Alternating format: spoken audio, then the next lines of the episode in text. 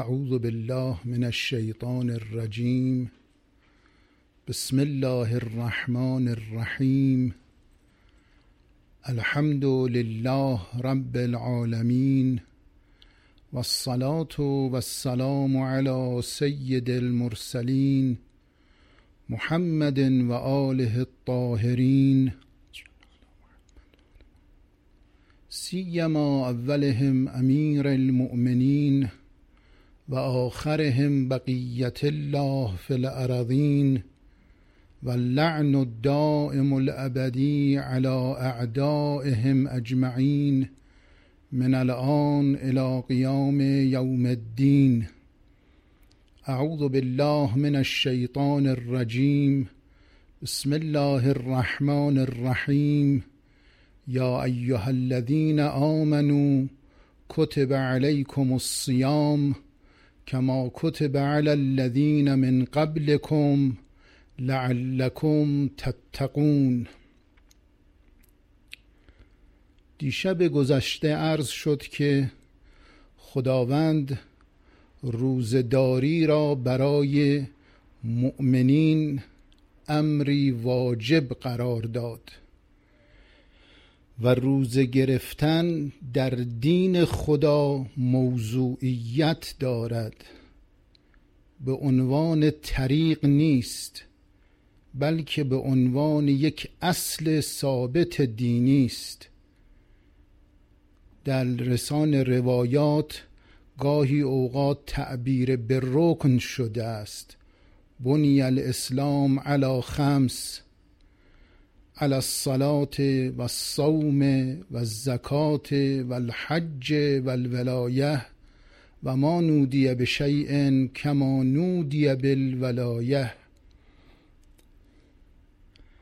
و عرض کردیم که این امر علاوه بر ایمان به خداست. تن دادن به روزه نشان تدین است. و ایمان و تدین و دین دو مقول است. دین به معنای انقیاد تام و تمام نسبت به دستورات شریعت است. انسان می تواند مؤمن باشد اما هر انسان مؤمنی متدین و دیندار نیست. اما هر انسان دیندار و متدینی مؤمن است. و همین جاست که خیلی از افراد در دایره ایمان قرار می‌گیرند اما متدین نیستند. و این رو هم بدانیم که اون چیزی که خدا میپذیرد تدین است. و این تدین الله خواهیم گفت در سایه تقوا حاصل می شود. انما یتقبل الله من المتقین. خداوند از انسانهای با تقوا میپذیرد این اصل نه تنها در دین ما بلکه در ادیان سالفه و ادیان الهی گذشته هم یک امر ثابت و واجبی بوده است. کتب علی الذین من قبلکم. پیش از شما هم برای دیگران با گرایش هایی به ادیان گذشته این رو واجب گردانیدیم. امروز شما اگر در همین کتاب های برجامانده از ادیان گذشته که از دست تحریف هم خالی نمانده نگاه کنید می‌بینید به روزه به عنوان یک امر پرداخته شده.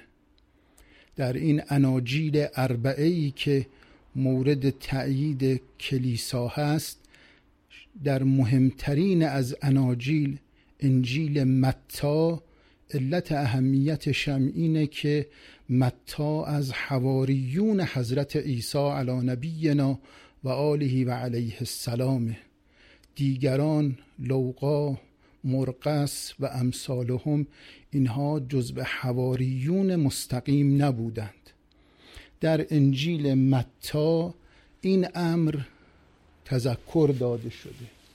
یا مثلا فرض بفرمایید در تورات در سفر تصنیه در فصل نهم باز به این امر اشاره شده و اصلا در ادیان دیگر این امر امر ثابتی است. شخصی است به نام جیمز هاکس. او از میسیونرهای مسیحی است که برای کتاب انجیل برای واژگانش و اعلامش کتابی رو تهیه کرده به نام قاموس کتاب مقدس. او در این کتاب اعلامی که و نامهای خاصی که در اناجیل آمده و واژگانهایی که آمده این واژگانها و اعلام رو توضیح و تفسیر کرده. جیمز هاکس کتابش شاید نخستین و مهمترین منبعیه که در زبان فارسی وجود داشت. بیش از دو سه دهه تنها منبع دسترسی به مطالب کتاب مقدس همین قاموس کتاب مقدس جیمز هاکس بود.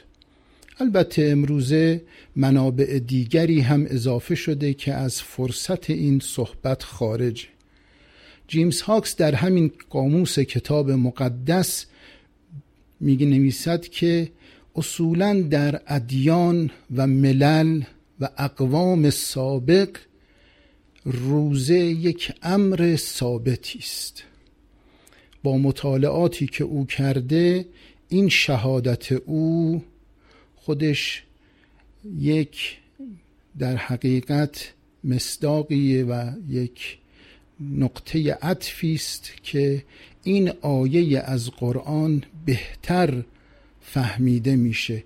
کتب علی الذین من قبلکم. خب بعد خداوند وقتی که این رو میفرماید دو مطلب. یک روزه واجب است. وجوبش وجوب موضوعی است طریقی نیست. علاوه بر این در ادیان و ملل سابقه هم وضع شده. حالا گفتیم که این وجوب روی مسلحتی است. احکام شرع وضعشون تابع مصالح و مفاسده یعنی اگر من این حکم شرعی رو انجام بدم این حکم فقط و فقط به حساب اطاعت و انقیاد من نیست بلکه در این حکم مسلحتی نهفته است. من همیشه این مثال رو زدم. کسی که در استخدام ارتش هست و در پادگان ها خدمت می‌کنه به او یاد داده میشه که در ساعت هفت صبح باید در صبحگاه حاضر باشه. پیش از حضور در صبحگاه باید پوتینش رو واکس بزنه. و این امر یک امر ثابتیه. حتی روزهای تعطیل این کار تعطیل نمیشه. روز جمعه حضور در صبحگاه نیست اما پوتین باید واکس زده بشه. چرا؟ میگن دستور ارتشه. برای نظام پذیری ارتشیان این دستور داده شده.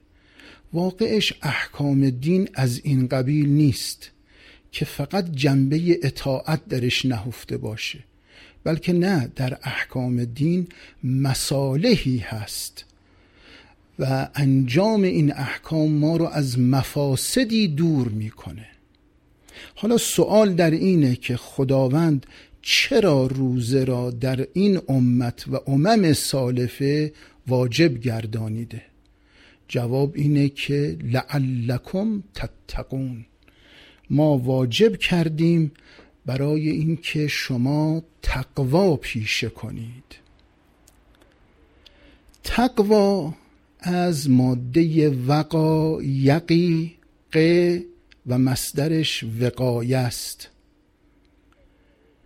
در فارسی ما معنای دقیقی رو تحت عنوان یک واژگان برای تقوا نداریم بلکه مجبوریم او رو تعریفش کنیم. اگر به ما بگن تقوا چیه میگیم عنصری است بازدارنده که انسان را از هر گونه بدی و گزندی دور می‌دارد. اما اگر بخوایم یک واژگان معادل او قرار بدیم واژگانی نداریم. حالا امروزه پیشنهاد کردن پرهیزکاری رو معادل تقوا قرار بدیم. اما واقعش اینه که در برخی از موارد استعمال پرهیزکاری دچار کجتابی در معناست. یعنی معنای مخالفی رو به ذهن القا می‌کنه. مثلا فرض بفرمایید در اتق الله که در قرآن آمده تقوای خدا پیشه کنید برخیا ترجمه کردن خدا پرهیز باشید. خدا پرهیز بودن کشتابی در معنا داره. یعنی چی؟ یعنی من باید از خدا دوری کنم. در صورتی که انسانها در مراحل کمالشون قرب حضرت حق رو می جویند نه دوری از حق رو. دوری از حق وارد شدن در دایره ابلیس و شیطانه. دوری از حضرت حق دوری از رحمت خداست و دچار انسان دچار عذاب و گرفتاری خواهد شد. ولذا ما کلمه فارسی که واقعا معادل کلمه تقوا باشه نداریم. هرگاه بخواهیم تقوا رو معنا کنیم باید در یک جمله معنا کنیم. یعنی عنصر بازدارنده از بدی و گزند و گناه. این میشه تقوا. این تقوا حالا نکتش در اینه که حصول این تقوا به چیه؟ عرض کردیم حصول این تقوا به اینه که انسان اوامر و نواهی الهی رو گردن بنهد. اوامر رو انجام بده و از نواهی خدا دوری کنه. این میشه تقوا. انسانی که این کار رو انجام میده در عربی به اون میگن تقی. انسانی که تقوا داره یا متقی انسانی که دارای ملکه تقواست از گناه دوری می‌کنه از بدی که خدا از اون ما رو نهی کرده انسان وارد اون بدی نمیشه. همینجا یک نکته بگیم و اونم اینه که تقوا در حقیقت بازدارنده است. یعنی اگر انسان به صلاح تقوا مجهز بشه این انسان دیگه در ورطه گناه نمیفته می‌خوام چی بگم؟ می‌خوام عرض کنم که انسانی که مسلح به صلاح تقواست هیچگاه در سراشیبی سقوط قرار نمی‌گیره. این انسان هیچگاه وارد قرقگاه گناه نمیشه. شما می‌دانید امروزه پادگانهای نظامی از پشت دیوار مسافت زیادی رو به عنوان قرقگاه اعلام می‌کنن. میگن ورود و عکس برداری در این منطقه ممنوعه. در صورتی که حالا دیوار پادگان و در پادگان فاصله خیلی زیادی داره. میگن چرا؟ میگن از این باب که دشمن نتونه نفوذ کنه. گناه هم قرقگاه داره. انسانی متقی وارد قرقگاه گناه هم نمیشه. قرقگاه گناه همون سراشیبی گناهه. خدا نکنه انسان مشرف به سقوط بشه. انسان وقتی می‌خواد مرتکب به یک رزیلت اخلاقی بشه در مرحله سقوط قرار می‌گیره. انسان متقی در این مرحله هم قرار نمی‌گیره. و لذا قرآن از تقوا یه تعبیر بسیار زیبایی می‌کنه. و لباس و تقوا ذالک خیر. تقوا یه لباسه یه جنه است یه سپر است. انسان رو از گرما از سرما دور میداره. از گرمای چی؟ از گرمای گناه. از سرمای گناه. یعنی انسان رو از قرقگاه گناه دور می‌کنه. یا مثلا در تعبیر دیگر قرآن داریم وقتی واژه تقوا رو می‌خواد به کار ببره و سرابیل تقیکم الحر. ما جامعه های شما رو که میپوشید این جامعه ها شما رو از برودت هوا دور می‌کنه تقیکم دور می‌کنه و تقوا این چنینه. اگر انسانی مجهز به تقوا شد این انسان متدین است. ولذا ما دقت بفرمایید در روایات ما ایمان رو دو گونه معنا کردن. حتی در قرآن هم این چنینه. گاهی اوقات از ایمان تعبیر میشه به همون تصدیق جنانی تصدیق قلبی. گاهی اوقات نه از ایمان یک معنای اعم میشه. این معنای اعم ایمان همون دینه و همون تقواست. از امام علیه السلام سوال میشه که ایمان رو تعریف کنید. حضرت میفرماید التصدیق بالجنان والاقرار باللسان. والعمل بالارکان. این ایمان ایمان کامله یعنی ایمان انسان متدینه ایمانیه که به زبان جاری میشه قولوا لا اله الا الله تفلحو از قلب به زبان جاری میشه. لقلقه لسان نیست. از قلب آمده و در زبان تجلی پیدا کرده. و بعد به همین بسنده میشه نه در اعضا و جوارح نمود پیدا می‌کنه. انسانی که مؤمنه دست از گناه می‌کشه. انسانی که مؤمنه و اقرار لسانی داره به اوامر خدا تن میده. این میشه انسان متدین. این میشه یک انسانی که کامل است. وقت این انسان کامل کجا قرار داره؟ آیه قرآن میفرماید ان اکرمکم عند الله اتقاکم. با کرامت ترین شما کسانی هستند که تقوا دارند. تقوای خدا پیشه کردند. کرامت انسان به چیست؟ ما در روایات داریم کرامت انسان به قربش به حضرت حقه انسان که وقتی که به خدا نزدیک میشه دارای کرامته. خب.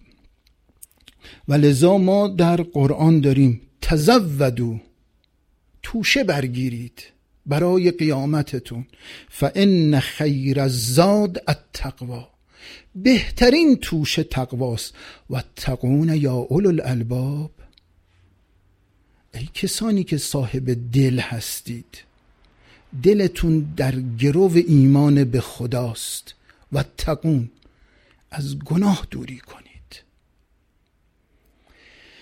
نکته ای که می‌خوام در پایان عرائزم ارز کنم که خیلی مهمه اینه که ما در زندگیمون در دنیا یه عمل کردی داریم در مقابل خدا یه عمل کردی داریم در مقابل خلق خدا. امروزه بر اثر تبلیغات ناسوابی عملکرد ما در مقابل خدا نادیدی گرفته میشه. علت هم داره. انقدر سالوسگران در دین زیاد شدن و انقدر در دین سالوس بازی شده افراد نسبت به عملکردشون نسبت به خدا همیشه به دیده شک نگاه می‌کنن. این دیده شکاکانه به اینجا ختم شده که امروز عملکرد ما نسبت به خدا همیشه مؤخر از عملکرد ما نسبت به خلقه. به چه معنایی؟ به این معنا که ما میگیم که آقا خدمت به خلق بکن نیکی به رحم بکن دست فقیر رو بگیر اینها با چه پشوانه ای؟ اگر پشوانش با تقوا باشه عمل اعلایی اما اگر پشوانه این کارها تقوا نباشه همون قرب به حضرت حق نباشه عمل ارزشی ندارد. نه اینکه اصلا بی ارزشه. و از اون طرف وقتی میگیم عمل دنیایی من رابطه من با مردم باید پشوانش تقوا باشه به این معنا نیست که فقط به تقوا بچسبم و از مردم قافل بشم. نه. من اگر بخواهم خدمت به خلق بکنم خدمت به خلق من باید دستمایه تقوام باشد. اگر این تقوا نباشه این خدمت به خلق در نظر حضرت حق و عنوان یک امتیاز حساب نمیشه. روایتش رو بخوانم و بحث رو تمام کنم. در کتاب کافی شریف مرحوم کلینی اعلی الله مقامه الشریف در جلد دو در باب ورع روایتی رو از حضرت صادق نقل می‌کنه. میگه مفضل ابن عمر میگه اومدم خدمت حضرت صادق و به حضرت عرض کردم که یا رسول الله من در اعمالم عملم اندک و ضعیف است. حضرت فرمودن مه استغفر الله ساکت باش به خدا پناه ببر. ثم قال الله بعد حضرت به مفضل ابن عمر فرمودند ان قلیل العمل مع التقوا خیر من کثیر العمل بلا تقوا عمل کم اما مبتنی بر تقوا بهتر است از عمل زیاد بدون تقوا. مفضل میگه من درمانده شدم. این چه حرفیه؟ گفتم یبن رسول الله یعنی چی؟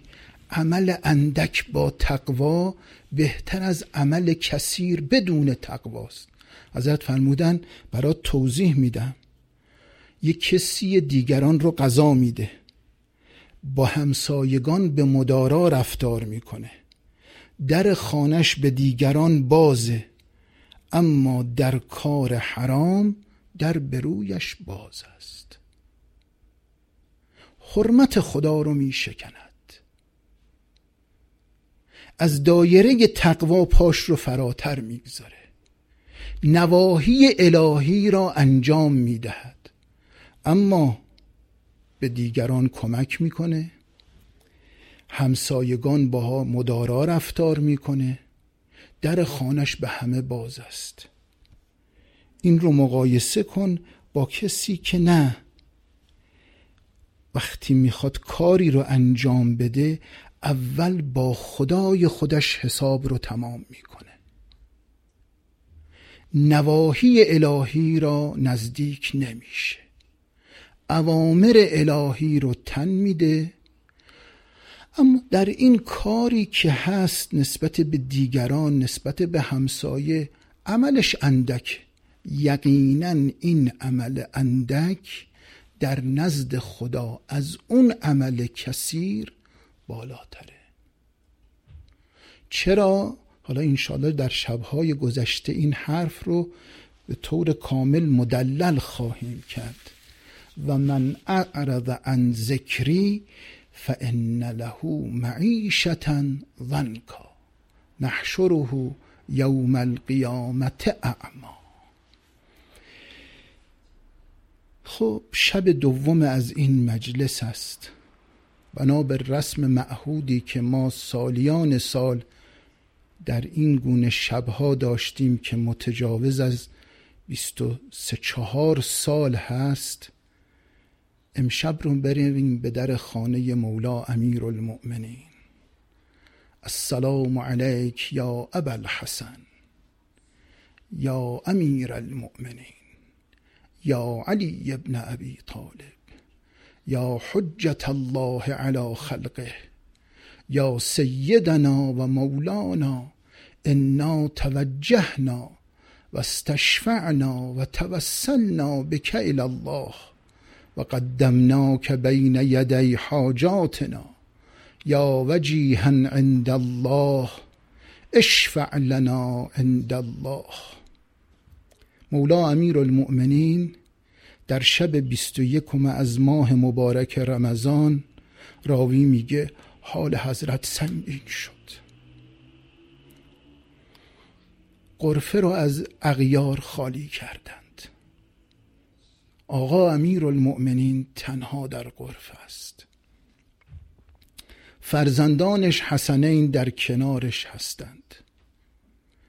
میگه آقا امیر المؤمنین دستاری به سر بسته که نمی‌دانم زردی چهره او بر زردی دستار غلبه دارد یا زردی رنگ دستار بر زردی چهره. حضرت بیتابی می کند سم در اعما و احشاء حضرت تأثیر خودش رو گذاشته. این تهمتن مرد عرب در بستر آرمیده اما هر لحظه ای که میگذرد پای چپ رو جمع می کند پای راست رو دراز می کند پای راست رو جمع می کند پای چپ رو دراز می کند در این لحظات حضرت وصیت کردند و در سحرگاه بیست و یکم ماه مبارک رمضان روح قدوسی علی ابن ابی طالب به آسمان پر کشید. در اون لحظات به حسنین فرمودن حسنینم اوصیکما به تقوی الله و نظم امرکم. وسیعت من علی تقوای خداست. می‌خواید کار برای مردم کنید تقوا پیشه کنید. می‌خواید برای آخرت زادی جمعوری کنید تقوا پیشه کنید. می‌خواید از یاد خدا قافل نشید تقوا پیشه کنید. و نظم امرکم در این گونه امور تقدم و تأخر رو بسنجید. بدانید کدام امر مهم است کدام امر مرجوح است کدام امر اولویت دارد. آقایون به همین بسنده کنم. چند سال گذشته هنوز در خاطره های ما هست. یه شخصی برای آزادی ملت های خودش و ملت خودش زحمت ها کشید. وقتی که به پیروزی رسید دشمنانش رو در بند کشیدند سیگار برگش رو روشن کرد گفت تا انتهای این سیگار دیگه مخالف من نباید زنده باشد. او برای آزادی انسانها می جنگید اما نسبت به انسانیت این چنین سبوعیتی نشان داد. من اعرض عن ذکری فان له معیشتا ضنکا نحشره یوم القیامت اعما. کار او رو مقایسه کنید با کار مولای من امیر المؤمنین. حال علی سنگین شده. زینب کبرا در رفت آمده مشغول تیمارداری پدره. ظرف شیری رو به دست گرفته برای پدرش ببره. میگه وقتی از مقابل اون لعین ازل و ابد گذشت ابن ملجم مرادی میگه ابن ملجم یه نگاهی به زینب دختر علی کرد گفت که زینب چه می‌کنی؟ تیمار این شخص رو می‌کنی به خدا قسم به این مقدار هزار درهم شمشیری تهیه کردم و به همون مقدار این شمشیر رو به سم آغشته کردم که اگر بر فرق عرب بزنید عرب از زیر این ضربت سالم بلند نخواهد شد. بی خود تیمار این مرد رو نکنید. کارش تمام است. لا اله دشمنش با او گونه است. زینب میگه شیر را آوردم نست پدرم. یه نگاهی کرد. گفت زینب آیا از این شیر قاتل من نوشیده؟ صلی الله علیک یا امیر المؤمنین و رحمت الله و برکاته